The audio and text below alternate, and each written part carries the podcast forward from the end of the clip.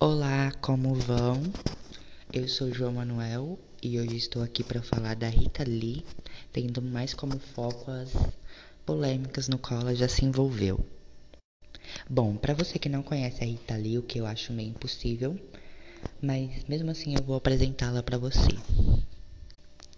Rita Lee, nascida em 31 de dezembro de 1947 em São Paulo, é uma cantora, compositora, atriz, escritora e ativista brasileira, e ela é conhecida como rainha do rock brasileiro.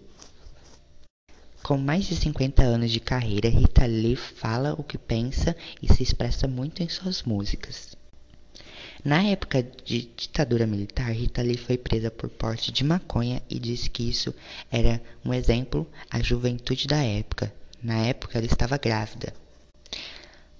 Pouca gente sabe, mas o primeiro selinho de Hebe Camargo foi, na verdade, um beijo roubado por Rita Lee e logo depois Hebe Camargo gostou dessa brincadeira e começou a praticar com mais pessoas. Ela tem várias polêmicas relacionadas com drogas, mas em um acontecido em que ela teve uma overdose um pouco antes de abrir o show dos Rolling Stones no Brasil, um ano depois, sobre efeitos de drogas, ela caiu e teve que passar por uma cirurgia na boca e até mesmo pensou em encerrar a sua carreira. Ela é uma heroína ou uma vilã?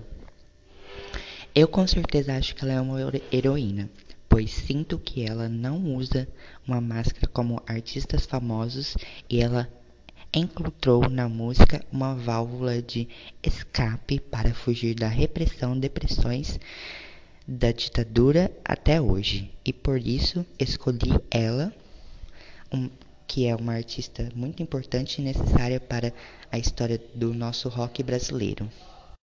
Obrigado por ouvir e por hoje é só. Eu sou João Manuel e esse foi um podcast da Eletiva Heróis e Vilões, a formação de uma cultura jovem.